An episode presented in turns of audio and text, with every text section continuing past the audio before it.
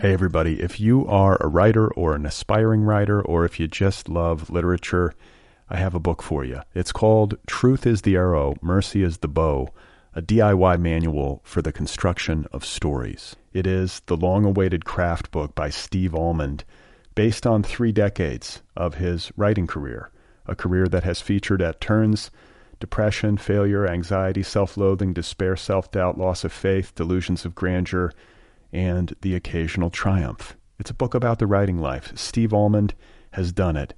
He has embraced it, the full catastrophe, and he has lived to tell about it. The Boston Globe says, quote, This isn't just a book about writing, it's a book about honesty. And Richard Russo calls it, quote, one of the best books on writing I've ever read. It's also the funniest by a country mile. Once again, it's called Truth is the Arrow, Mercy is the Bow, a DIY manual for the construction of stories by Steve Almond, available from Zando. Go get your copy right now, wherever you buy books.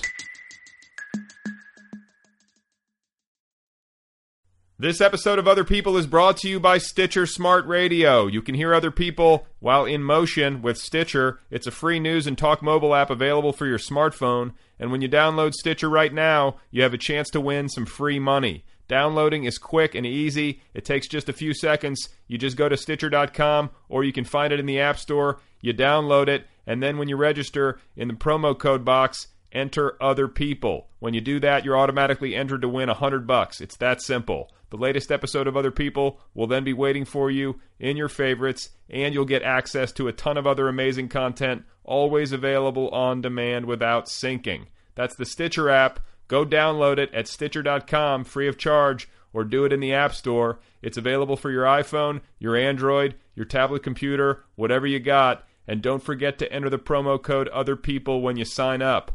This is an app. You can apply it. Go and get it. Oh my God. You are not alone. You have found other people. You and I have a friend in common. Every stupid thing that a writer could do, I've done. I think it's really beautiful. Jesus, dude, what a struggle, you know? It was incredible. You know, it's like your head exploded seeing what was really there. And now here's your host, Brad Listi. Just one person at just one time. All right, everybody, here we go again. This is it. This is other people. This is two overly cerebral human beings in conversation. This is you sitting there slack jawed. Thank you for being here and welcome to this, the 100th episode of this program. 100 episodes, ladies and gentlemen. Hard for me to believe, probably hard for you to believe. We've made it. Two a week, 50 weeks, no breaks, no weeks off. I don't care. I'm a creature of habit. I'm not complaining. I like doing the program almost a full year now, sitting in front of this microphone, trying to think of something to say. And uh, of course, with that in mind, I have a lot of people to thank. Uh, first and foremost, I owe a great thanks to you, everybody who's listening. I know I've said this before on many different occasions, but I really appreciate the kind support that you've given me over the past year, the kind emails, uh, the messages of all of all kinds.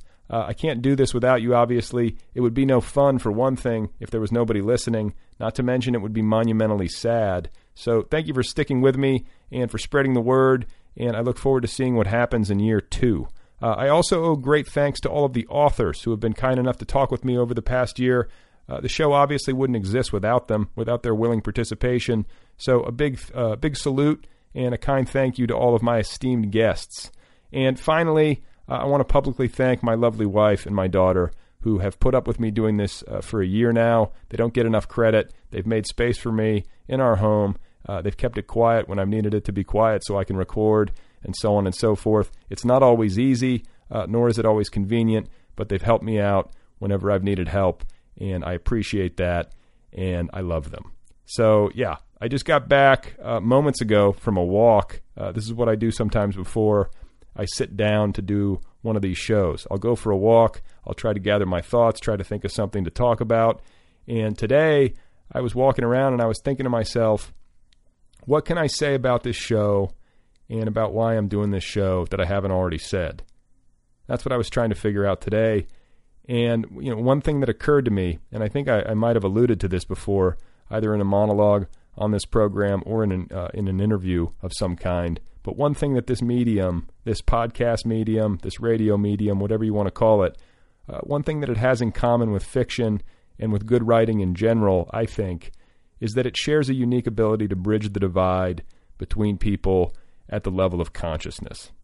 Uh, that's how it feels for me anyway, uh, because you know I came to this uh, as a writer uh, first and foremost, and as a reader of books, obviously, but also as a huge fan uh, of radio and a big podcast nerd.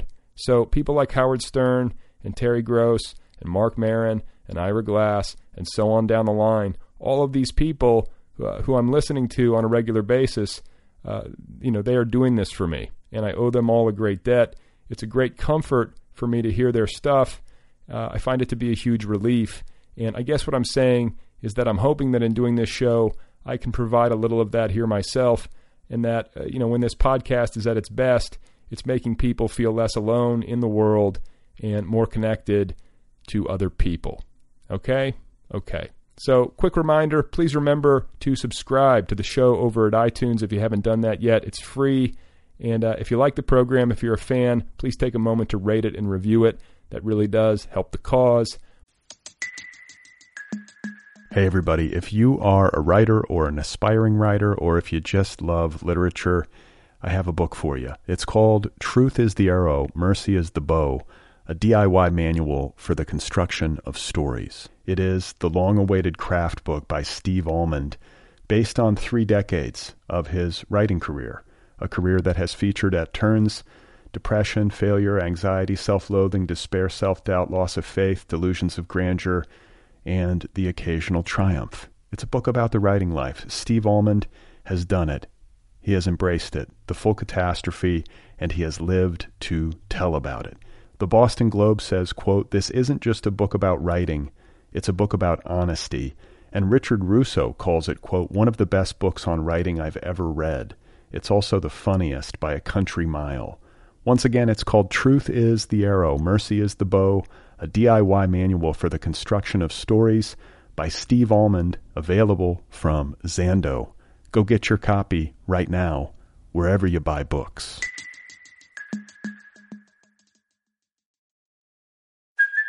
Hey, it's Kaley Cuoco for Priceline. Ready to go to your happy place for a happy price? Well, why didn't you say so? Just download the Priceline app right now and save up to 60% on hotels. So whether it's Cousin Kevin's Kazoo concert in Kansas City, go Kevin, or Becky's Bachelorette Bash in Bermuda, you never have to miss a trip ever again. So download the Priceline app today. Your savings are waiting. Go to your happy place for a happy price. Go to your happy price, Priceline. My guest today is George Saunders. He almost doesn't need an introduction. Uh, most of you know him and have read his work in magazines like Harper's or in McSweeney's, uh, in GQ, in The New Yorker. I'm thrilled to have him here on the program. He's the best selling author of books like CivilWarLand in Bad Decline, The Very Persistent Gappers of Fripp, In Persuasion Nation, and The Brain Dead Megaphone, among others. So let's go ahead with it. Episode 100, ladies and gentlemen. This is my conversation with the great George Saunders. My dad was in the Air Force, and so he uh, met my mom in Texas. And then um, when I think I was about one, I was born in Texas, and then when I was one, we moved up to, to uh, Gage Park in Chicago and lived there about six years, and then moved out to the the south suburb called Oak Forest. So pretty much a Chicago kind of childhood. Okay, and so was your dad in the military when you were in Chicago? No, no, he just was in for just you know the whatever the standard thing was a couple of years, and then uh, when we moved back, he did a bunch of stuff. He was a um, he was a loan collection agent for a while, and he worked. Uh, he sold something called flood control units, which I don't even really know what those are, but they they went in basements, I guess, of apartment buildings. Like like, uh, some, like sump pumps or something. Uh, something like sump pump. Yeah, that's a word that I heard a lot in those days. Sump pumps. Uh, and then he started selling coal kind of, um, you know, at that time, kind of early 60s, a lot of the, uh, I guess a lot of buildings in Chicago were still heated by coal, so he would kind of, uh, he would sneak into these apartments and see what kind of coal they were burning, and then he'd come out and make a recommendation to the owner. And then he kind of, over my childhood, he kind of worked up from that to being the vice president of this small, smallish coal company in Chicago. So uh, he was always kind of, you know, we, we lived out in the south suburbs, but he was always sort of working downtown. So, and what were the south suburbs like? I mean, I, and I know there's such like a, my sister lives in Chicago, so I have some sense of the the difference between north side and south side. Like, what was the area like that you grew up? Was it was it uh, fairly suburban, or was it pretty urban and rough, or what was it like? It was kind of it wasn't rough. No, it was kind of. Uh, I was just trying to write something about this, and I can't quite put my finger on it. It wasn't. It wasn't Cheever land, you know, and it wasn't like the Brady Bunch. Uh, there were still some sort of uh, vestigial farms around, you know, and uh, most of which were abandoned.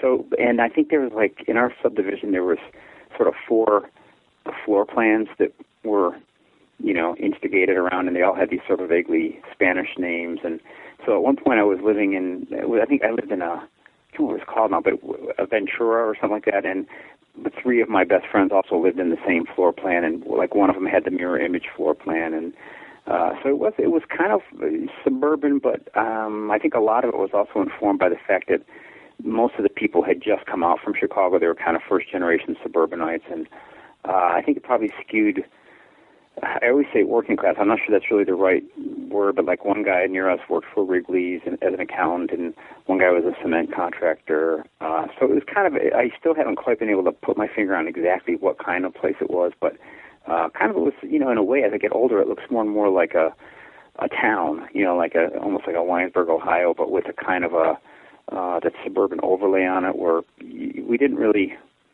uh, you kind of came to know people in the community, but there was su- such a density of population that you always felt a little bit, um, you know, that you were sort of a family unto yourself. I don't know quite how to describe it, but. Well, no, it's interesting when there's that, you know, that, that you say that, that when there is density of population, you almost feel more isolated in some respects, uh, as opposed to when there's like, you know, 50 families in a small, small town and yeah. everybody's, you know, all on top of one another somehow. Yeah, and I think early on, you know, when I was first out starting to write, I would look for some kind of uh, example, and I think, you know, Winesburg, Ohio, or some of Faulkner's stuff, uh, or even like Kerouac's, um, what was that called? Oh, Van, um, Visions of Gerard, where he writes about Lowell. And I always, I remember trying to, uh, being real frustrated, trying to fit my childhood into one of those slots, you know, like the town plumber. But I thought, I don't know who the town plumber was, you know, or, or uh, there should be some story in here about a you know, a quasi prostitute or uh, a fallen. Uh, I don't know that either. You know, so when you kind of reach for those archetypes, they really weren't available, which is maybe the first lesson in whatever might have been unique about that particular lifestyle. You know. Well, yeah. I mean, I think back to my childhood, and I like. There's so many people's parents. I had no idea what they did. Like, I just never thought to ask somehow. And I guess when you're a kid, right. it's, it's not as important. But right.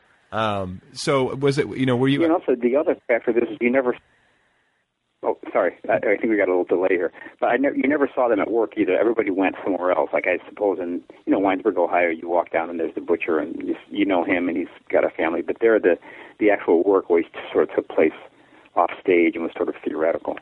Right. And so, what what kind of kid were you? Like, were you uh, you know bookish and and writerly from the beginning, or or were you running around playing sports? Like, what was happening when you were uh, you know a, a young kid?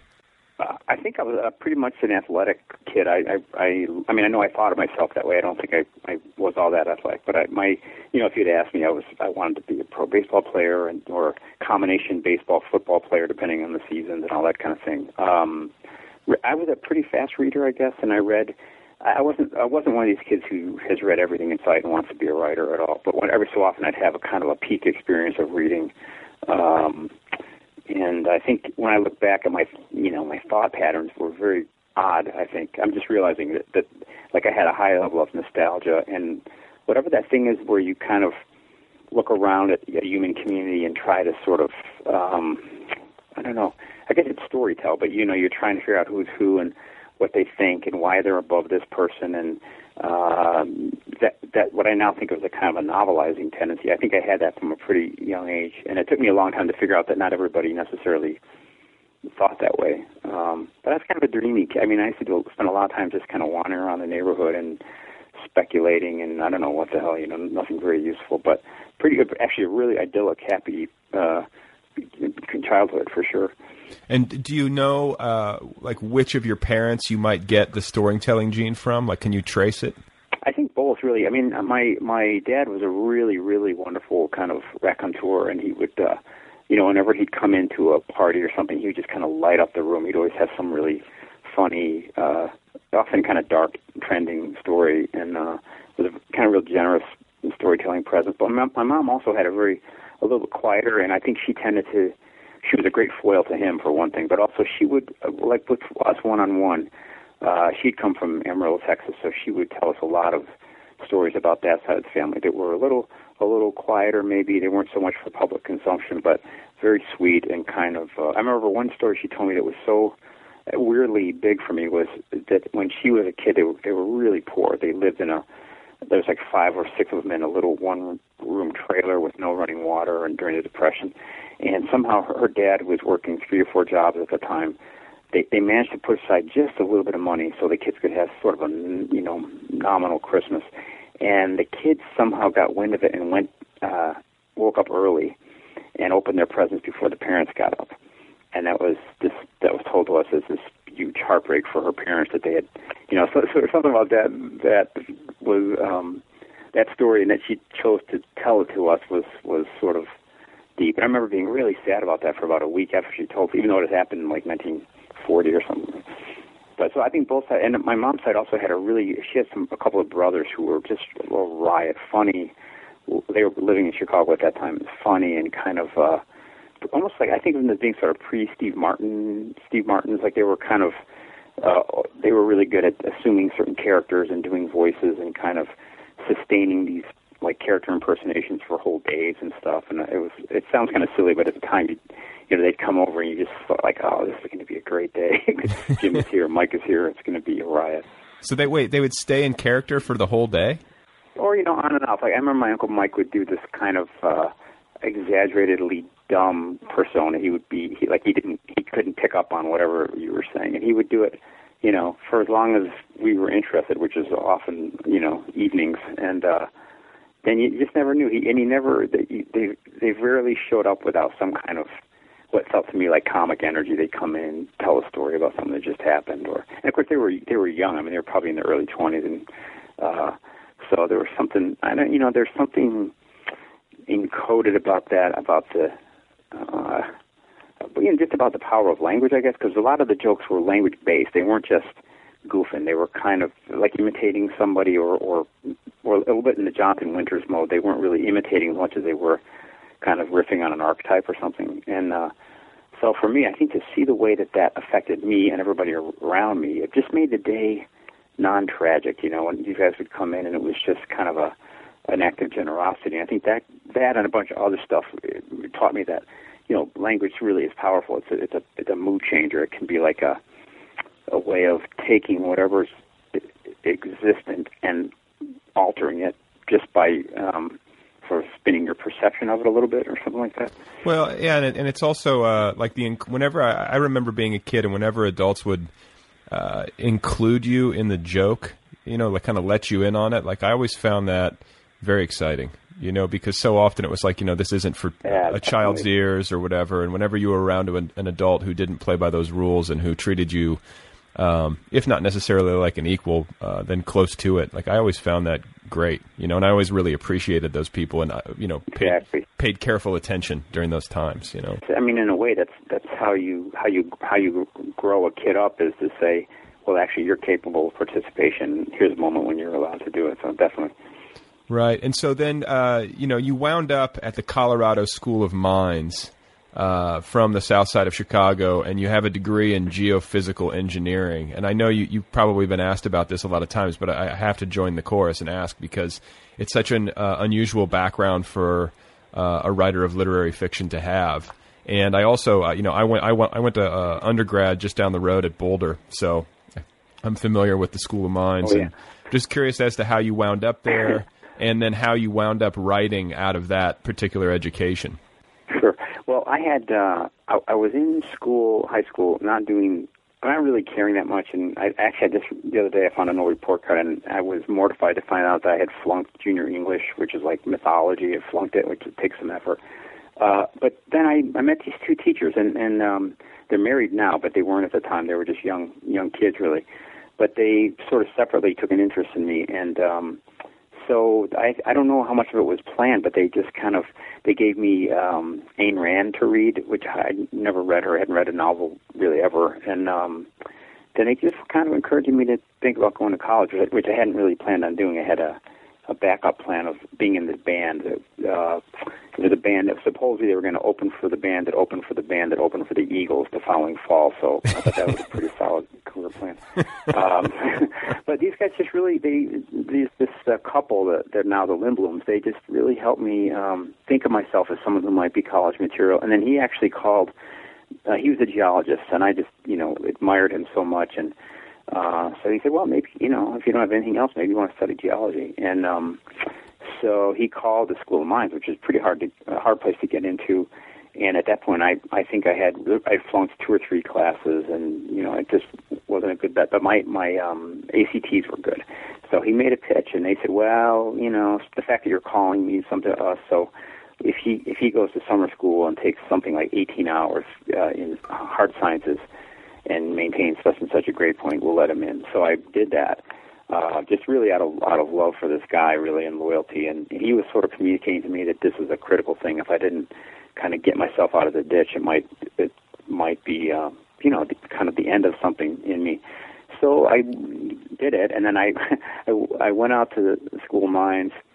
Showed up at the admissions office and said, "I'm here to enroll." And they said, "Well, we don't have any record of you." And I sort of reminded them of the situation, and I could see the woman like, "Hmm, oh wow." Uh, and so she took my transcript into another room, and I realized I hadn't actually been accepted. I had all my stuff with me, and you know I'd been bragging about it for months. But and she came out and said, "Okay, you're you're in." And so it was kind of like, um, you know, writing at that point. I didn't I didn't write much. I didn't read. I read some, and I I think if I had had any sense, I would have noticed that I really came alive when I was reading or writing. But I was such a lunkhead that, that you know I didn't make the correlation between, you know, I'm I'm absolutely thrilled and happy when I do thing A therefore I might want to do thing A for a living. It it didn't it wasn't computing. So uh, yeah, so then I just and then once I got into this school and was working at it, I I just had this kind of obsessive quality that I'm not going to quit. I'm going to get through it. So four and a half years later, I had this degree in geophysical engineering.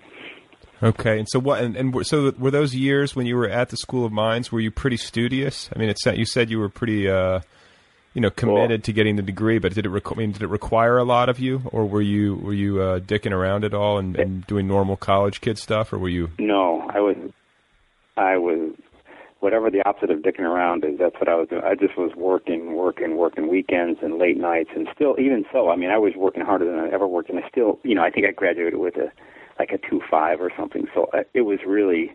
I was at the you know the very end of or the sort of bound of my uh my capabilities. So I, I worked really hard and um, just didn't. I didn't drink at all during. I never drank. I didn't drink all through high school. Uh, this neighbor had made a bet with me at one point. He he said something. There's a lot of drinking in the neighborhood, and I said, "Ah, this is you guys are disgusting. You drink too much." And he said, "No, don't worry. You'll be joining us here in a couple of years." I said, "No, I definitely won't." So this guy bet me five hundred dollars that I would drink before I turned eighteen, and which, which had the effect of keeping me totally straight all through high school. And um, so when I turned 18, he handed me $500 cash. And by that time, I was kind of, you know, I kind of had that the deep pleasure of being the only sober one at a party, you know. and and if if you're kind of a control freak, which I am, that was very ple- pleasant to find out that you could, you know, your IQ could instantly go up just by not drinking. And so I didn't drink all through college and didn't do anything, you know, anything naughty or off color or anything all through college. And um, so yeah, I can't remember where that was leading, but well, no, I mean, and then yeah. Anyway, I studied. I studied. Well, and you mentioned yeah. you mentioned earlier, like this is something else that I wanted to ask you about. Is that you mentioned Ayn Rand, and uh, a lot of young men, like I feel like read Atlas Shrugged or um, you know uh, her material when they're in their their adolescence or whatever, and then I, you know, you wound up going on to the School of Mines to study engineering. I'm curious as to how much of an impact. Um, that you know her books had on your decision to do that, and how much it really influenced you, and um, you know, obviously you're not uh, under her sway anymore, but uh, I'm just curious as to how you process that. it was huge. You know, it was like, um, uh, well, you know, as you say, a lot of young guys, and I, and I would, for me, it was, it had to do partly with realizing a little too late that I had kind of wasted those four years of high school and didn't really have much to offer the world. I, I mean, I, I felt like I was something special, but I hadn't done anything at all. I hadn't been outstanding in sports, or you know, even I, I played music, but I hadn't done much with that really, and so somehow that philosophy of hers was really flattering to me. You know, the idea that, uh, you know, you can read it this way. I'm not sure this is what she was saying, but you can read it that, you know, you, the holder of this book, are part of this special fraternity. Uh, by virtue of reading this book and having these attitudes, you don't have to worry about all those boring normal things, you know, like like sympathy or friendliness or whatever. So I, I that absolutely had a great effect on me because it because it made me want to be good. It made me want to achieve something, and I uh, I think at that time I attributed a lot being being from where I was from. Uh, I I attributed a lot to any kind of technical skills, like working on cars was good. You know, um, knowing how things worked was good, and so then to go and, and that wasn't at all natural for, whatever side of the brain that is. I don't have it. So to go into that situation at the school of mines and you know really learn how to do things like we had a you know mineral identification class and a soils class, and we did uh, some rock climbing, and we had. Uh, you know, all kinds of hard physical sciences, and it made me feel really competent, and it made me feel like Ayn Rand would like me if she could meet me because I was so so technical. But then um, I kind of wore off, you know. But I was, and, but I was reading that. I was reading um, Khalil Gibran, which seems like an unlikely partner, except they're both kind of high romantic in a certain way. You know, um, so I had a really strange bag of literary things going on at that time. Um, but like I said, the main thing was I I think I just was terrified of failing out of that school because I realized now that I was not I was far behind in everything. So I thought if I can just get one thing to kind of you know build the rest of my life on, like this college degree, then I could I could go ahead. But I would say probably two, about three years uh, three years out of the four and a half at Mines, I was really, you know, my go-to book was Atlas Shrugged, and I would that was sort of my my moral touchstone. You know, what do I believe? Well, I believe that selfishness is actually a virtue, and all that kind of stuff. So, so and then and then uh, what happened? But then I I went to Asia.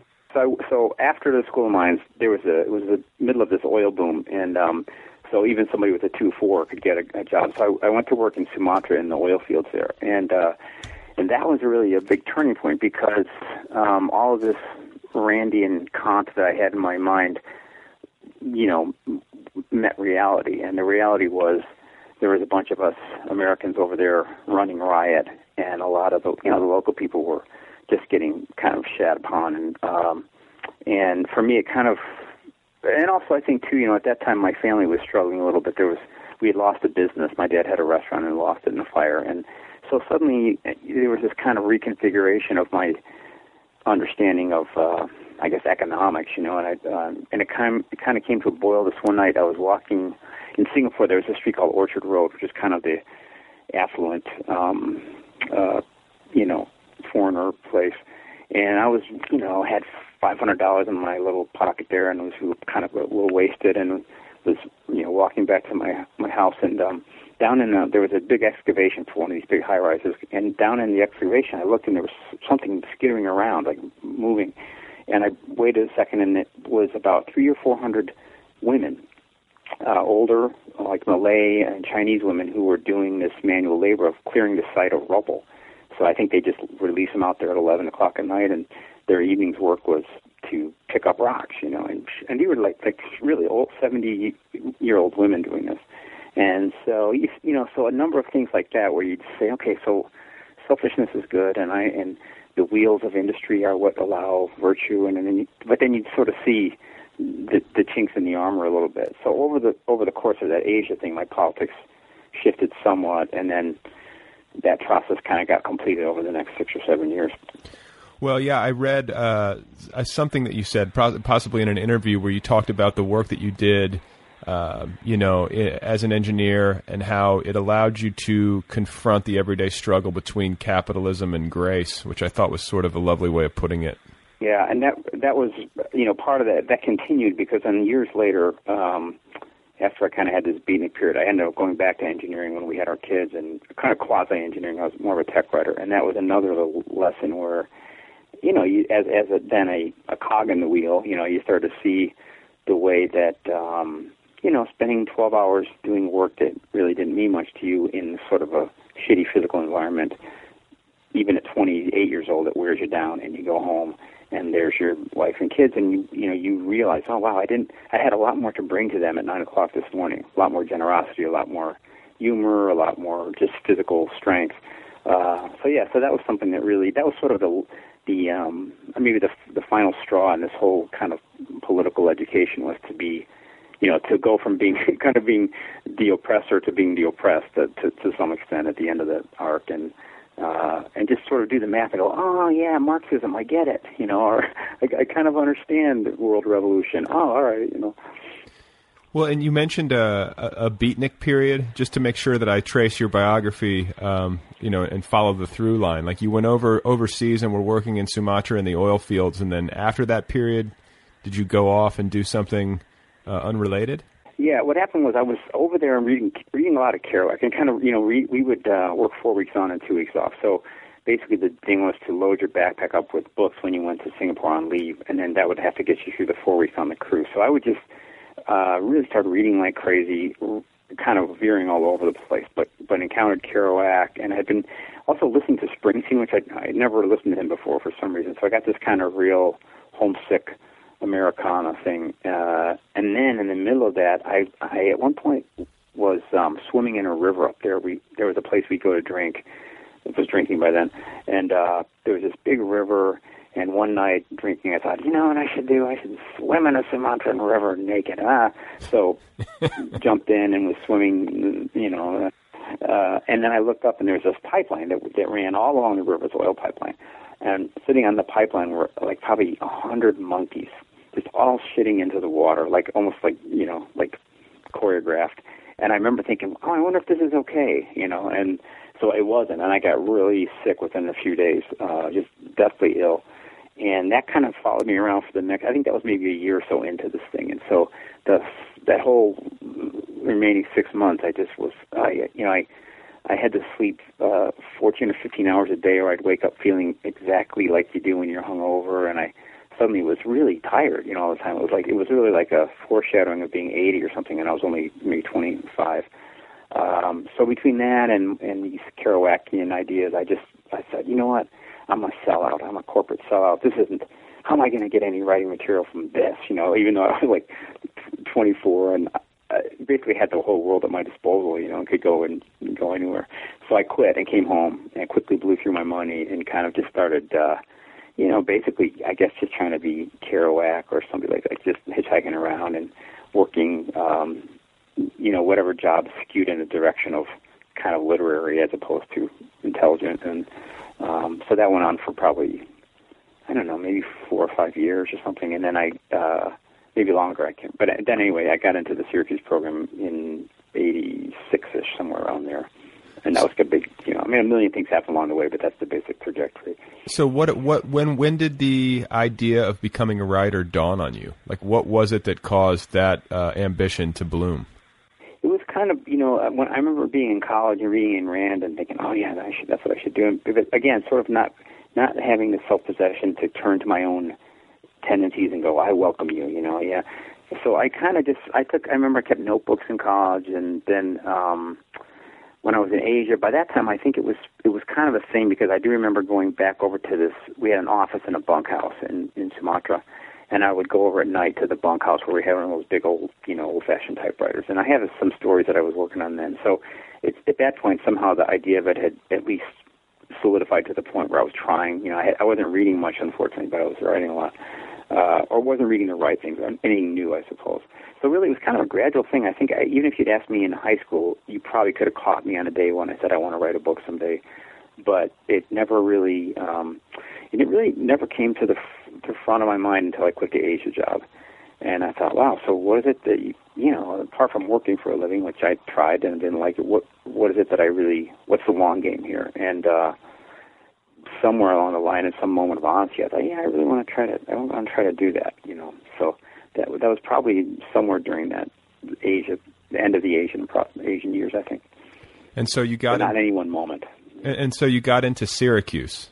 Yeah, I was I was at this really wild party in Amarillo. I was working as a groundsman, and uh, there was just and somebody had a People magazine on an end table, and I looked at it, and inside it was a an article about Carver and McInerney and and this thing that was happening in Syracuse. And I didn't even at that point I didn't even know that an MFA program or creative writing program existed.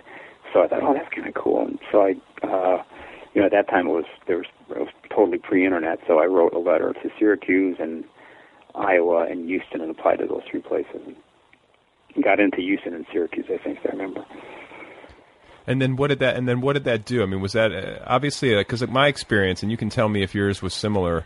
uh, was that it's just a great place to be able to hide out and actually focus on the work and not have to think about too much else. I mean, did you make uh, you know progress by leaps and bounds during that time? Was it like really uh, pivotal for you in terms of your like you know your your progress? It, it was really pivotal. Yeah, but in a kind of a weird way. Like I, uh, what you said is just right. That it was a huge thing for me. But I actually had written, I'd written a story before I got, or I think one of the stories I applied with, I'd had it published already in a Northwest Review, and it was kind of, you know, with 2020 hindsight, it was very much like the stories in that in my first book in CivilWarLand but it was a pretty weird, and I couldn't sustain it. I didn't. I didn't really like it. I didn't quite know where it was coming from. So the actual grad school experience was me kind of regressing into a kind of a uh, Hemingway realist mode, I, which I loved, and but I couldn't do it very well. So I was writing, I think, a lot of stories about that Asia time in a real realist mode, kind of tragic realist mode. Um, and it really I felt a little bit like I I had lost my mojo a little bit. I, I didn't really whatever had got me into the program had receded when I was while I was there. So that was kind of the the story of the next maybe I hate to say it, but maybe six or seven years where I just you know I was getting in some ways arguably more technically proficient, but also more boring. Like you'd, nobody was taking the stories. I'd published three before I came to grad school. Uh, and I and I kind of knew why. It there was something very methodical and kind of conceptual about them um, almost as if you know my understanding of mastery meant you had to kind of figure out a system and just crank them out in that system, and that really wasn't where my uh, whatever abilities I had. That, you know that that didn't serve my talent. So it was kind of a after, during and then after grad school, kind of a long fallow period where I was writing a lot, but nothing was getting any interest from anybody. Well, and was this like was this the stories that you were writing during this fallow period? um, you were continuing to sort of uh, engage in the battle between wanting to be a realist and trying to write, uh, you know, those kinds of stories, and then and then fighting against maybe the uh, more absurdist tendencies that, um, you know, you, that wound up showing up in later work. I mean, do you know what I'm saying? Were you trying to reconcile that at that point? Like, what at what point did you yeah. feel like you broke through? No, just... you know what? I'm, yeah, it's a very perceptive question because I didn't. But the, but the sad thing is, I, I wasn't. I wouldn't even say I was fighting. I had sort of just decided that uh, anything funny or of the moment or anything but sort of classic was not going to happen, and I just pushed it aside. So for all those years, I was I was kind of frantically running around this cage I'd made for myself, which was, you know, I can't I, I, I joke about it a lot, and I and I always use the phrase Hemingway boner, which gets a laugh, but it's kind of, I mean, in in fact, it's more like I just I had an idea that you know that Hemingway was the greatest writer, and I and I had a real visceral response when I read his work, so I just decided I would just internalize it. And so that meant you're doing that uncomfortable young writer thing of taking everything that's happened to you and trying to fit it into that box, even though it's not a natural fit. Uh, so that was manifesting in my own unhappiness with what I was doing, also with the you know the kind of shit, shittiness of the work itself. But I couldn't quite figure it out. And finally, I think what happened, I just got tired. You know, we had by this time we had two daughters, and I was starting to see the ship leaving. You know, like if if um, if I didn't get something going pretty soon, I, I was not going to be able to keep writing in good conscience because we were going to need to have a better life, and which meant more work. You know, more actual. I was working as an engineer, and I was going to have to really focus. So somehow in that, uh, well, in that period, I wrote this big old yucky book called uh, called La Boda de Eduardo, which is like Ed's wedding, I think, you know. And I'd been on this trip to Mexico to, to go to a friend's wedding, and so I wrote this big Joycean mess of, of a book, and uh, you know, I, I spent probably a year, year and a half on that, and showed it to my wife, and she was just like, "Oh, yeah, yeah, this is not," you know. I mean, she couldn't even pretend to like it, and so that was like the last, kind of another last straw where I just went, "Oh, fuck, what am I doing? There's something wrong." And um, literally over a week, I, I um, had this series of experiences that kind of just threw open the door to those absurdist comic elements again. And so one thing was I was in at my job and I had written this little, um, you know, uh, I'd written some poems to kind of almost like kids book kind of poems, silly, real, real crazy. And those my wife actually responded to. And I had that feeling of while I was working on those real like, wow, I don't even know what I'm doing, but this is fun, and I kind of know how to do this, you know. And uh, and then another thing was a friend of mine came to town and kind of said, you know, the best story you ever wrote, and he named one that I'd written, that one that Northwest Review story from years ago, and that was kind of painful. But then I somehow those things all worked together, and I just gave myself permission to, you know, kind of do what came naturally a little bit and drop that um, that overbearing sort of inferior conceptual side that I that was keeping me in that sort of Hemingway box. But it was it really was just like a desperation thing where you think, fuck this, you know, I'm getting older, nothing's working. What else do I got? You know, and and uh, so that was an incredibly euphoric thing to realize. It was just like kind of dropping all those things that had been a handicap and say, all right, let's just have some fun here. You know, that's when that first book really started. And and it was written at work. Yes, ninety five percent. That's wonderful. I love that. you're sitting in it. You're yeah, sitting yeah. in, your, like, you're I sitting mean, in your office. Was, yeah, and well, we had at that time. I think my office mate and I had one computer between us, and it was set up kind of near the window. So if somebody came in, it took them it took them sort of a an elaborate act of will to get to where they could look at the screen, which which would give you enough time to kind of at that in those days it was shift F three. You shift F three and you, you have another document up, so you could do it, you know. And um, and actually, you know, the real benefit of it was there was never a time when you could relax and write. You you always had to kind of sit down with something in mind, or maybe it was just, you know, all right, I've got 15 minutes. This is all I'm going to get today. I'm stealing it, but I'll get my 15 minutes. And it made me really um, sit up and and get something done instead of the grad school energy, which was a little bit indulgent and kind of like, well, let's just go research something about Scandinavian circuses, you know. and suddenly it was like, no, you, you don't have time for that. You got to have you got to get your 10 or 15 lines today, which for me as kind of a I don't know. I, I think it maybe has to do with being, a, you know, kind of a, uh, I don't know, whatever, whatever I was as a kid. It responds well to um, being allowed to be an entertainer and to some kind of pragmatism and some kind of deadline and some kind of money at the end. And you know, so so this is a pretty ideal environment actually. So, and then what about your your work as an engineer and your and your background educationally speaking? Like, do you find and can you um, detect ways in which you know whatever you learned at the School of Mines and whatever you learned in your professional life uh, preceding your you know your your literary career, um, could you detect ways in which that informed your work? Um, you know, beyond like thematic, I'm talking about like the actual approach Yeah. to it and the way that you maybe structure stories or the way you have an understanding of how your stories are built. Like, did any of that factor in? Yeah, that's a great that's a great question. I'll be thinking about that one for a couple of weeks now. Thank you very much.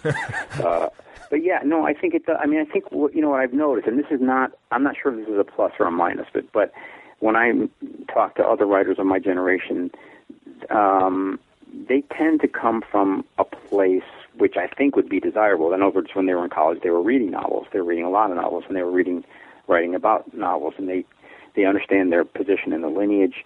Um, they were sort of at the, you know, as, as a generation breaks, they were at the top of the wave. So in some ways, the the way forward, I think, for them is pretty natural. Well, well I came at it from a different angle.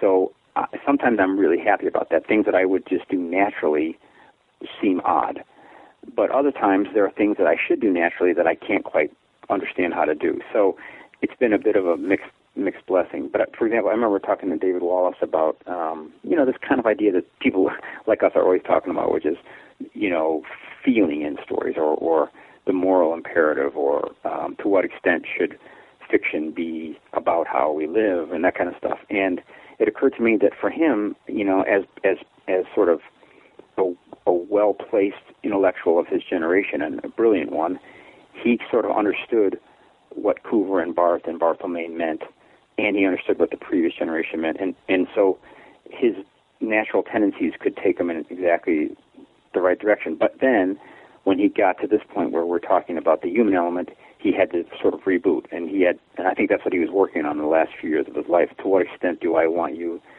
uh, emotionally engaged? How am I going to make you emotionally engaged? How am I going to square that emotional engagement with my intellectual concerns and my my true gifts, which are kind of gifts of uh, I don't know pronounce it, cer- cerebration, you know. Whereas I was coming at it from a different, much more kind of corny, sentimental angle, which was The Grapes of Wrath is the greatest book ever written because I cried during it, you know, that that kind of thing. So for me, it was never, it was always assumed that that you know that you were that's the level you're working at, and I kind of missed the whole boat of this of the '70s, like the postmodernists. I, I had to go back and really make up for lost time and then when I ended up writing my first book, what I noticed was by that time I had some acquaintance with Barthelme and Barth and these guys, and uh, and I thought, oh, okay, so my mission is still an emotional uh, mission, but in order to to get the proper emotion from a consideration of the contemporary world, you might have to do some weird shit.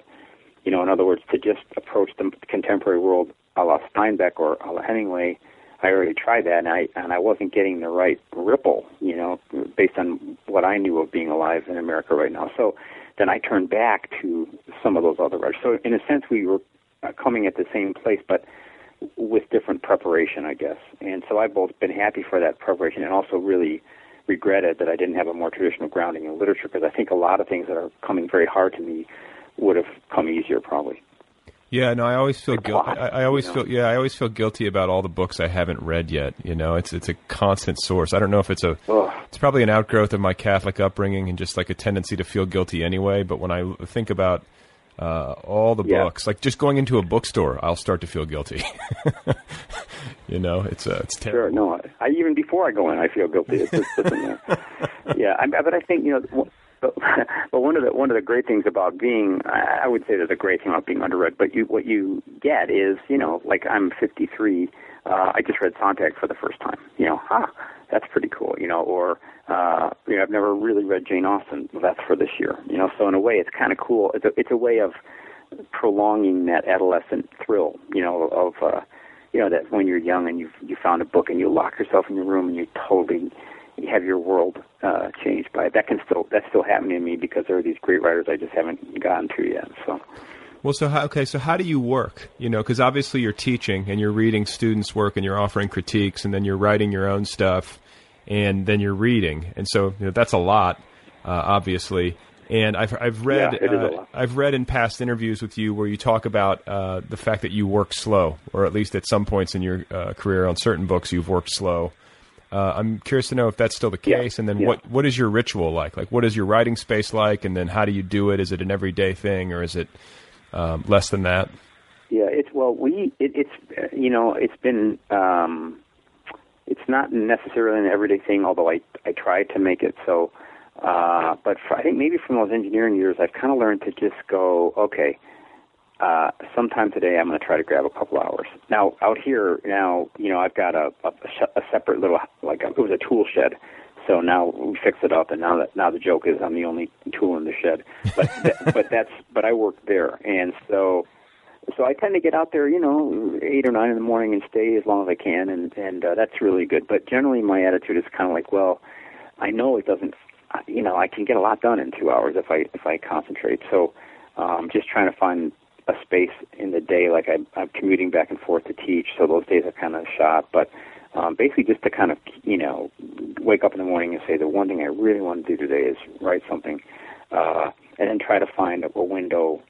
And and for me, the the big thing is if, if I feel kind of happy, you know, if I feel kind of kind of revved up or kind of uh, yeah, just happy, it tends to go better. Just because for me, happiness translates into energy, and and I can concentrate better, and I can err on the side of hopefulness, you know, for, for a given paragraph. So ideally, I'd get up and kind of just start doing some stuff around and see when during the day I start feeling kind of kind of happy, and then I'd go over and you know mark out three or four hours or something like that. But I I think now you know at this stage of life, I probably am going to try to uh, start regulating, getting a little more regimented about it because I kind of would like to do some bigger stuff, and I would like to go faster than I've gone in the past, and I think that's going to require some you know, day after day of six or seven hours blocked out, which so far in my life I haven't quite been able to do that. But now our kids are out of the house and, and they're doing well, and so it might be that this is the, the time for that. Yeah, and and you know, I forgot to ask with regard to, um, you know, your breakout and your, uh, you know, your sudden realization or or the. You know, kind of the moment when you gave yourself permission to follow your instincts, as opposed to trying to kind of fit your talent into uh, a box that somebody else had built. I'm interested to know um, you know, aside from Hemingway, uh, if there were writers, you know, I guess you said was it Barthelme uh, and those kinds of guys from the '70s? Were those the writers that you were looking to for inspiration that helped open you up in that direction? Like who who was it? Was Vonnegut? I know Vonnegut is often um, a comparison. I'm curious to know if he factored in too. Yeah, you know what I think? I mean, if I was going to really put it in chronological order and be honest about it, I think it would be that I had read a lot of the Wildcats in grad school. So I'd read Barthelme, and especially Barry Hannah was a huge one. Uh, there are some early stories by um, oh, what's his name? I'll figure it in a minute. Um, Lee K. Abbott had written these crazy stories about blackjack Pershing that I'd come across. Um, and I was always, you know, it's almost like I, I, I was, I was attracted to those stories, but I didn't quite uh, approve of them. It'd be like, you know, like a like an altar boy who sees a really hot goth girl, and you know, like, well, I, I can't deny that I have feelings for her, but it would be wrong, you know. So I kind of cordoned him off. Um, and then also, you know, who was great for me was Stuart Dybek. He, I read his story Hot Ice, and that was someone where he had obviously a, a great grounding in realism and, and is a very emotional writer, but also there was weird shit happening in his story. So I, I'd, I'd noted all those and said, yes, well, if it was another lifetime and I didn't have to pay homage to Ernest, I would go back to that. And then when I had this break, then I think I went, ah, you guys, you know. Um, and it was more of like, it wasn't really, it, it was kind of like I, I sort of knew um, I didn't know how to do what they did, but I knew what they were doing in my lexicon. In other words, there was a there was a like a pile of skills with a tarp over it in my heart that I knew how to get to, but I just had never given myself permission. So when I said, and I think what I would have said at that time is, uh, it's okay to be a little wacky, you know, or a little funny or weird. Those were kind of the words I would have used, disparagingly probably. Um, and then so it wasn't really any one writer, but it was this group of people that I had read and kind of processed and kind of loved, but hadn't quite allowed myself to have a membership card. And so the feeling was like, okay, pull off that tarp, and now you can use all these things. You can you can be real manic, you can be funny, you can use brand names, you can set things slightly in the future. And that was just like the um, uh, a whole part of my brain got activated, and I, and now I can see that it you know it had to do with years of watching TV and a whole bunch of other um, cultural ways of signaling that I just totally knew. I, I absolutely knew them, but I just hadn't allowed them. I didn't think they were literary, so I hadn't allowed them into the game. Hmm. But but airships was a big book for me at that time for sure. That was that was one I was really thinking of. So, and then when did you uh, when did it start to break through for you? You know what I'm saying? Because you had uh, stories in the New Yorker, and, and I'm curious to know how that happened for you, especially you know at the beginning. Yeah, well, this is you know this is how I think a person could become a reactionary because uh, as an old guy, because for for me now looking back, and I think this is true, it started breaking through the minute I had that realization. Like the next story I wrote after that, um, you know, this this breakthrough we're talking about, all of a sudden got two or three really glowing rejections, including one from the New Yorker, and then it got taken by somebody else. And then every story I sent out suddenly after five or six years of flatlining, you know, like not even any, not even those little initials on the rejections, suddenly I'm getting personalized letters where people are almost saying, "Well, I don't know why we're not taking this. It's so wonderful, but I we can't." But you know, so it was just like night and day. And as soon as I turned that corner and, and you know, sort of let my natural stuff to the table, it started working out. So I think that uh, very first story that I wrote in that mode was got a nice rejection from the New Yorker, and this editor, David McCormick, asked me to send him more. And I think I sent him two or three other things that they also very nicely rejected. And then the fourth one they, they took, and um, uh, that was called Offloading for Mrs. Schwartz. And that was gr- amazing because I they sent a letter saying we might take it. They were changing um, editors at that time. Tina Brown was taking over. And so they nobody was quite sure what was going to happen. And they said we might take this stay tuned. And um, so at that time, I was working for an environmental company. I had to go up to Fort Drum to do some sampling work. So I would just, you know, this is pre, again pre-internet. So I would every day at the end of work, I'd go to the uh, front desk of the Microtel where we were staying and kind of just say, "Any messages from the New Yorker?" and they'd look at me like, "No," you know.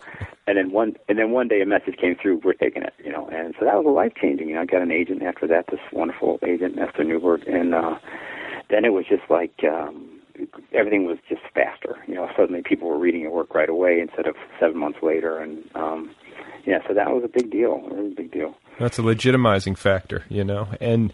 Um, I guess like prior to getting that Yeah. story accepted, you were you were just sending them in to the slush pile. Like, uh, was that something you had been doing regularly, or was that Yeah. the first one you sent? No, I sent out. Um, I'd been sending him uh, for years actually, but then I kind of took a break with it. It was so depressing, and then um, when I got on this roll, I started sending them out, and I would kind of do. I, I, I was very methodical about. it. I had a, actually a little chart that I had, you know, with like the magazines on one axis and the stories on another. and I would just sort of send. I remember like one of the deep pleasures of those corporate years was I would snark out of work and, and walk uh, with this big handful of envelopes down to this little mailing, you know, like a bunch of mailboxes out in this little berm, you know, but it was outdoors and and uh, just that ritual of saying, okay, today's a mailing day, and I would drop them in, and then when they came back, I just mark them off. No, no, no, no, no, no. It was sort of a a way of um, keeping the business, keeping the commerce out of the art a little bit. Um, but yeah, I would just send them. You know, those days you just send everything by mail, so you, it was uh, uh, sometimes a month, sometimes seven months, sometimes never. And um, but yeah, we're just sending them in cold. So the, so the thing about that first story, it was kind of good with it was I literally just sent it to the editor New Yorker, and then you know kind of got into the into the got under the wire a little bit that way.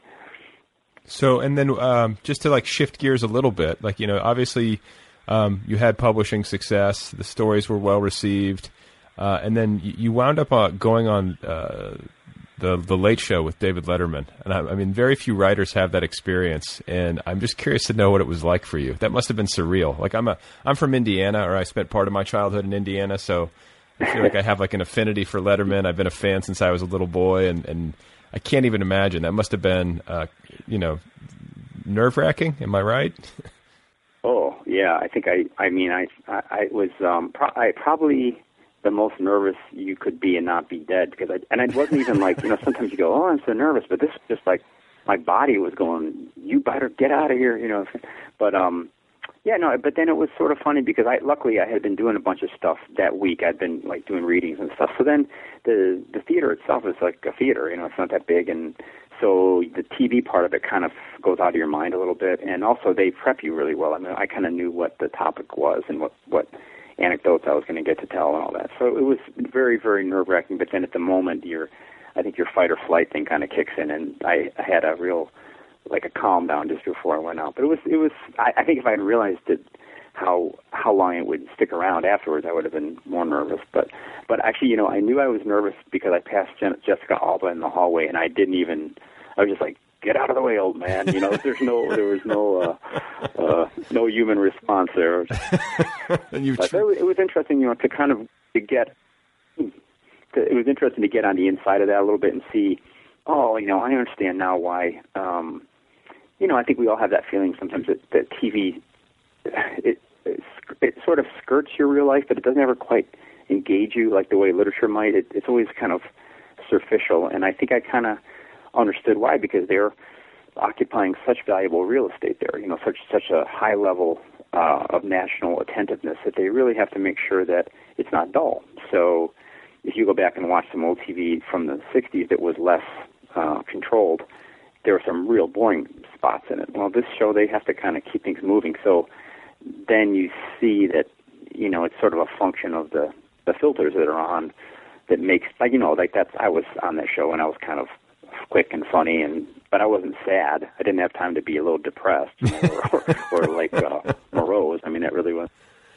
But although to their credit, I they gave me a great opportunity, and I I dropped the ball. We had uh, talked a little bit in the pre-interview about some different things, you know, and um, somehow we got on the, the subject of the, the fact that I'd worked at a slaughterhouse uh, when I was younger, which I had.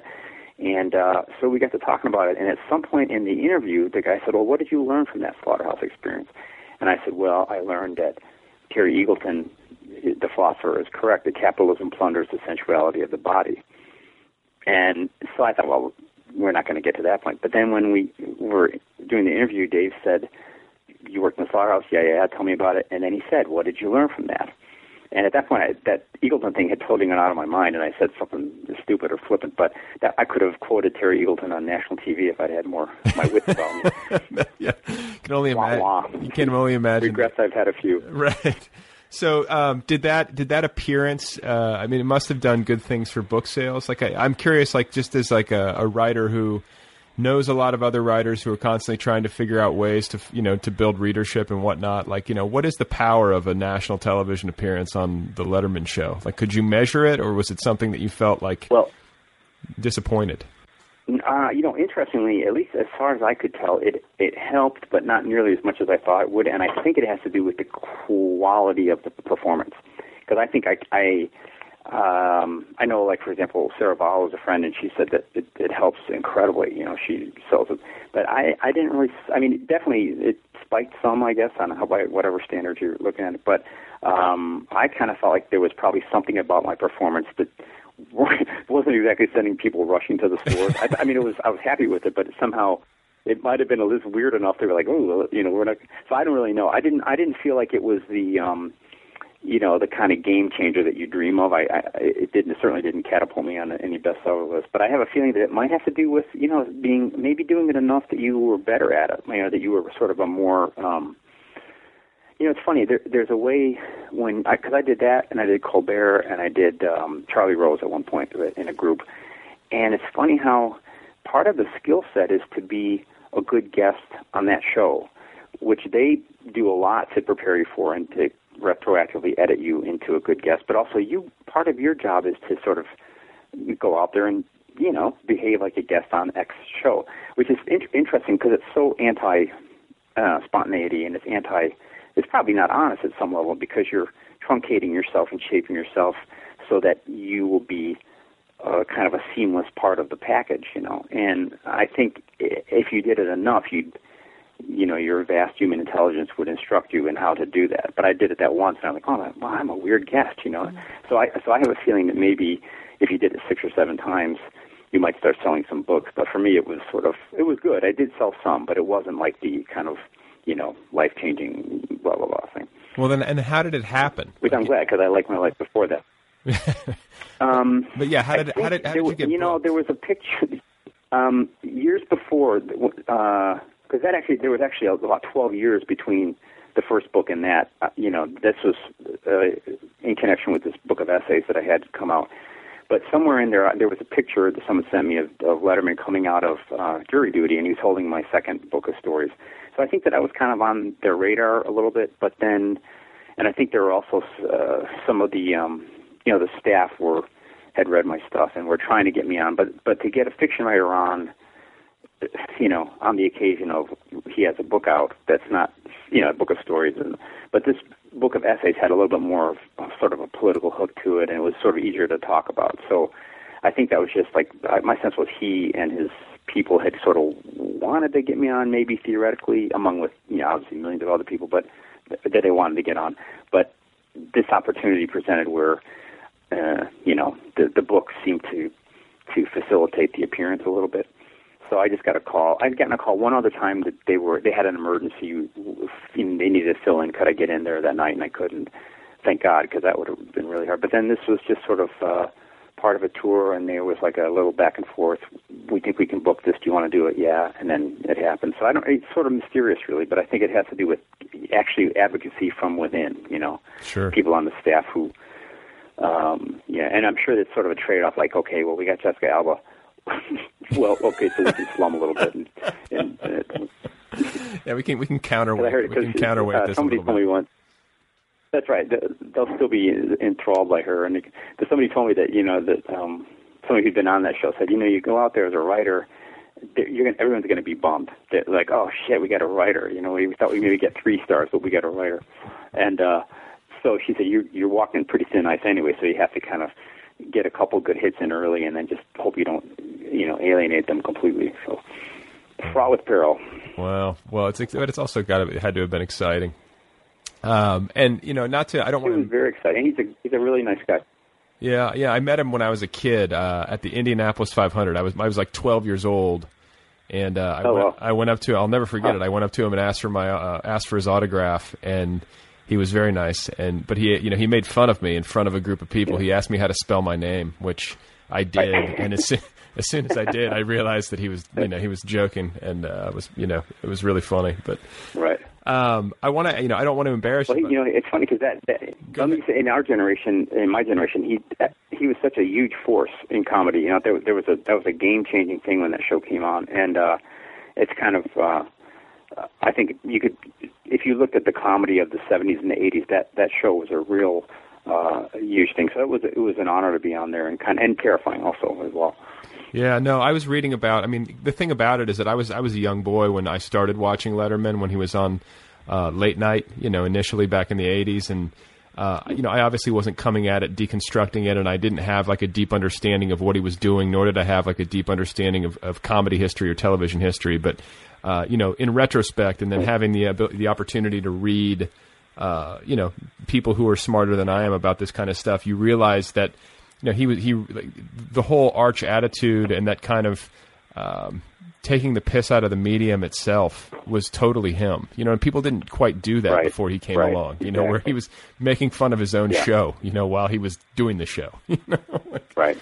Um, so Yeah, and I think that was actually, you know, along with Steve Martin, there, there was there's a there was a movement there where it's actually very postmodern, where you say this medium is wearing out. How can we rejuvenate it? We can trash it, you know, and then suddenly the whole thing becomes becomes new again. So that's very, it's something I think as a fiction writer, I, I've you know used that that principle a lot. Where if you're in a story and it's not working, you got to kind of trash it. You know, in other words, you have to say, "What about you, dear story, is fucking me up?" And then if you ask yourself that question, often an answer will appear that is sort of subversive and uh, it doesn't it doesn't denounce what you've done already, but it kind of teases out the bullshit in it and uses that as fuel for the next movement, kind of. Sure, sure. So uh, I don't want to embarrass you, but I want to ask you about uh, a couple of other uh, victories of yours because I think they're of, uh, of interest to my listenership, and I think that like in the world of being a writer, um, they're pretty high achievements. And uh, I guess the main one is is winning a MacArthur grant. Uh, you got one, and you also have gotten to Guggenheim. But like you know, the MacArthur grant holds a certain uh, position uh, in the in the minds of writers, I think, in the minds of artistic people. And you know what I what I want to ask is what happens when you win one? Like, do you just get a call? Like, like is there a ceremony? You know, like how did how did you find out that you won? No, no, no. The opposite. You just. Um, I was actually. Uh, and, and by the way, you can talk about the victories, but don't talk about the humiliating defeats. Those are the ones I don't. You know, the, the victories are cool. um, no, I was. Uh, I, I was working for GQ. I, I was doing a piece uh, on the Mexican border. So the the the shtick was I was going to drive the whole Mexican border from Brownsville, Texas, all the way to San Diego. So in the process, I got a little opportunity to go spend a night with those Min- Minutemen guys who like police the border. So I had this really wonderful, intense two days with them. It was just like you, you know, what you dream of when you're a young writer. Like you're out in the mud with these guys and you're fighting with them, but you're also kind of bonding with them, and all these great bits of stuff that you know you can use in the piece. And so at the end of that, I hadn't slept in about a day and a half. So to reward myself, I drove up to Marfa, which is not too far away, and it's kind of a artistic community. And I got this kind of nice little hotel room, and um, and I just had an email from my wife saying like basically, honey, call me, call me, call me, call me. And then behind that was an email from somebody at the MacArthur Foundation saying, please be in touch with us at your earliest convenience. And I, thought, well, maybe, you know, it's like they want a letter of recommendation. Or, but then that in combination with my wife's letter, my email made me think, oh, that's kind of weird. But it was three in the morning, and so I couldn't do anything about it. So I just went to bed. Uh, but, you know, I was thinking, hmm, I wonder, I just wonder. Uh, and that's a really interesting way to spend an evening because you're, you know, I'm having dreams of nuns saying, "Well, who do you think you are, Mister, you know, Mister Smarty Pants?" Uh, you know, because I. So then, yeah. So then I woke up and and um, you know, I called the guy and and they're very nice there. They did. They're incredible. They just say, "Here's what you. Here's the deal. Uh, we're going to announce it later today, and congratulations, you won't be hearing from us much, never actually. So you get the money and you get no." strings attached, and uh, they're incredibly supportive. And then once years later, I went on a, uh, a retreat where they where some MacArthur people get together, and it was one of the most profound weekends I've ever I've ever spent. So it was just an incredibly good, all good, no downside, nothing but happiness. You know. It's good to be a genius, right? well, good to be mistaken for one. Yeah. right. Um, so the last and thing I can I can say that because it's over and I spent the money. right. It's all done now. Um, so last thing Yeah. I want to ask you about, you mentioned that the trip uh, in Mexico and the piece for GQ, and you know you've been doing um, some journalism work, uh, you know, where you're out in the field and uh, you're having adventures. There was a piece in particular that I read, and I believe it was in GQ, uh, and I read it with great fascination because I sort of shared a similar fascination with you, and that was the one where you went over to uh, track down the Buddha boy. Oh yeah, yeah, yeah. That was incredible. There was just uh, that was an idea that they came up with. I hadn't even heard of them. And then, um, you know, this little boy who was 15 or 16 and supposedly hadn't had any food in six months, and he was sitting under this tree. So the story just became, you know, find him. uh, and hang out there and see what the how they pulling this trick off, you know, and then you kind of see, well, they're not. There's nothing. It's you know the poorest part of Nepal, and uh, everybody there is kind of mortified by it. His family and the town doesn't really want it to be going on, and uh, so it ended up being just a really profound. Uh, I mean, the heart of the story is that I went out and spent the night, this one long night, uh, trying to stay awake with him. Not, not, I mean, he's not near me, but he's maybe a hundred yards away in the dark, and uh, so it was really great. It was one of those really again, when you're young, you you dream that you'll have a life where your writing life and your spiritual life and your intellectual life and your active life all come together, and that was a perfect example with, of it, that happening. You know, where um, it was a challenging writing assignment, partly because it was a challenging spiritual moment, partly because it was physically hard, and uh, it was just a great, you know, kind of crazy um, confluence of of things. Do you have any idea where that kid is now? Because I mean, he he was. I mean, he was literally sitting there. His hair grew out, like down to you know over his face. I mean, it was like the most Yeah. bizarre thing ever. But do you have any idea whatever Uh, became I- of him?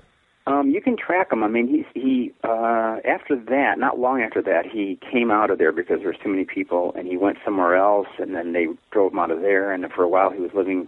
His followers had built an underground bunker, and he was down there. And then for a while on the internet, you could see he he would come out and he would give little teachings and stuff. So I'm not sure exactly where he is now, um, but I'm not sure. You know, it's a funny thing because I I don't know how I, I I'd heard at some points that the um, you know he's it was hard for him because people are really harassing him not not in a, an aggressive way but they're tourists you know and and some and some people are actually I guess sort of uh you know some kids will will taunt him and you know, so I think it's a rough kind of deal but I don't know exactly where he is but he's um he should be about 20 21 by now I think and it seems like you know it's not it's certainly not the case that he went ha ha idiots I pulled one on I mean he's still following the spiritual path and still um as far as I know, trying to basically just get left alone so he can do whatever it is he's trying to accomplish.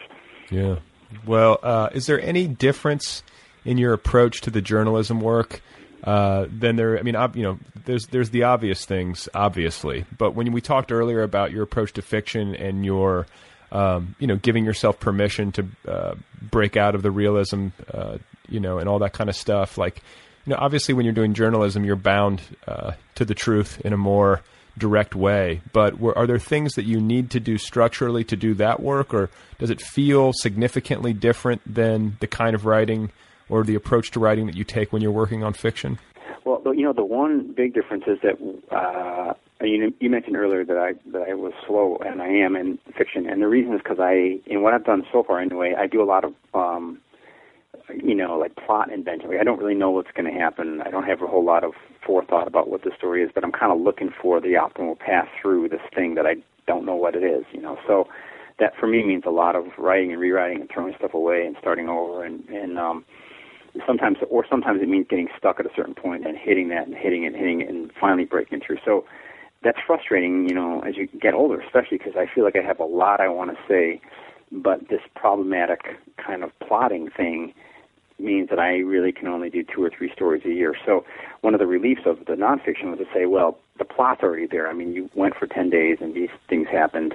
So it's not really a question of what happened but then it's just a matter of finding, as you said, structural ways to mm, present them in a way that creates drama, say. So um, that's a whole different set of problems, and it means that if you have a like I'm, I'm naturally a pretty good writer. I can write quickly, and I can write uh, at a certain level of charm pretty quickly. So that means that then the the whole thing becomes structural. Uh, you know, which instance do I want to highlight? How do I want to tell them? What can I cut from this one that will allow me to bring in this other thing? So it's a nice change of problems. It's, it's still problematic. It's still hard. Uh, and then the other thing it does is it kind of, you know, for whatever reason, my fiction tends to be, I would say, pretty highly stylized. And, you know, certain of the, I would say most of my stories, to really get them, you have to have a pretty good grounding in the short story. You have to read Hannah and read Barthelme and read Hemingway maybe and Carver. And um, so somebody coming in off the street and picking up one of my books of stories kind of goes, yeah, nice cover. You know, it's not necessarily uh, accessible, but with the the nonfiction, something in me clicked. Like, well, part of my job here is to be accessible and to write to the general reader and to write to anybody who can read. Just you know, let me. Um, it, it feels to me a little more like direct address, like I'm standing toe to toe with somebody and going, hey, you know what? I went to Nepal last week, and here's what happened. And that that was something. There's something really liberating about that. It's got me kind of uh, thinking ahead to the next thing. You know, I mean, in some ways, that the whole this whole time I've been writing, that it, my mantra has been, "You're doing this for the next book." It's, it's sort of a way of easing any kind of writer's block stuff where you say, "Well, whatever flaws this story has, you know, I'm doing my best, but I know it's not perfect. It's not that great." Okay, well, you can, can continue working on it because you're priming for the next thing. So it's kind of a maybe a you know a Catholic way of getting out from under the incredible pressure of creation. So you're just like, well, yeah, this is sucky, but the next one, that's going to be the one. so in a way, this um, these nonfiction pieces were a great way of saying, well, whatever is going on in fiction, if I'm going to go bigger, longer, I might have to bring some other skills to it. And the nonfiction was a way of kind of kicking a few hornets' nests and seeing what what else do I have? So, for example, I actually really love the parts of those pieces where I got to write about the physical world, you know, without any absurdism. Just like what here's what the marketplace looks like, here's what you know this store looks like, um, and also that, again that that that idea that it's actually okay to turn to your reader and assume some common intelligence and interest and just di- directly address her in a way that maybe isn't quite it's not all that fancy pants, it's not all that intellectual, but it's kind of just sort of a sort of a comradely, you know, uh, discussion. And so anyway, I don't know, but yeah, you know, blah blah.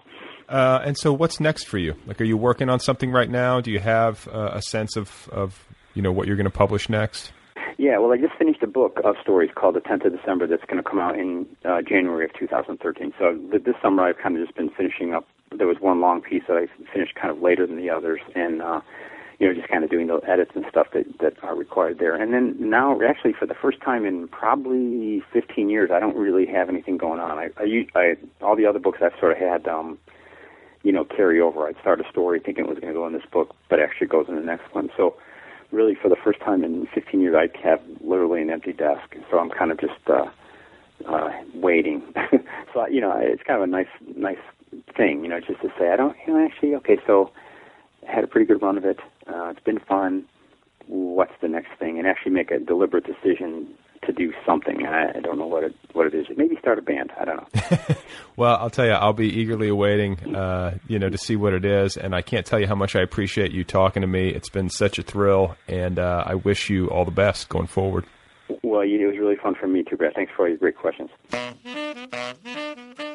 Okay, guys, there you have it. That is George Saunders. You can find him on the web on Facebook. And while you're at it, go get some of his books, read something CivilWarLand in Bad Decline, Pastoralia, The Very Persistent Gappers of Fripp, The Brief and Frightening Reign of Phil, In Persuasion Nation, The Brain Dead Megaphone, any one of those. And please keep an eye out for 10th of December, his new story collection due out from Random House in January 2013. This show has a website. It's otherpeoplepod.com. It has a Twitter feed at otherpeoplepod. I have a Twitter feed at Brad Listi. If you want to follow my weird tweets, this show has a Facebook presence too. And if you want to email me, tell me something, write me a letter. The address is letters at otherpeoplepod.com. Thank you to Kill Rock Stars for all the great music as always. Be sure to check out killrockstars.com. And hey, if you'd like to show your support for the program and throw a few dollars into the hat, here's a great way to do that. Join the TNB Book Club, the Nervous Breakdown Book Club. Uh, the nervousbreakdown.com is my online literary community and little culture magazine slash blog. We do a monthly book club for only $9.99 a month, less than the cost of a book, less than the cost of a movie ticket, less than the cost in some places of a cocktail. You get a brand new book delivered to your door every 30 days. It's a terrific deal. All titles are handpicked by myself and Jonathan Evison. It's a great uh, way to help the cause, to help the program. To sign up for the book club, just go to thenervousbreakdown.com and click on book club in the menu bar. You can pay via PayPal or with any major credit card. Okay? Uh, that's all for now. 100 episodes done in the can. Is that the right way of saying it? The episodes are in the can. They're in the can. Please remember that Edmund Wilson once punched Mary McCarthy in the face and that Tolstoy once called Hamlet, quote, a coarse, immoral, mean, and senseless work. Uh, it's good to be with you guys. I'll be back again soon. Thanks as always for listening. 100 episodes. Uh, are you getting tired of me at this point? 100 episodes? Has anyone actually listened to all 100 episodes? There has to be at least one of you out there. Uh, whoever you are, wherever you are, I want you to know something. You need help. You're sick. And I love you.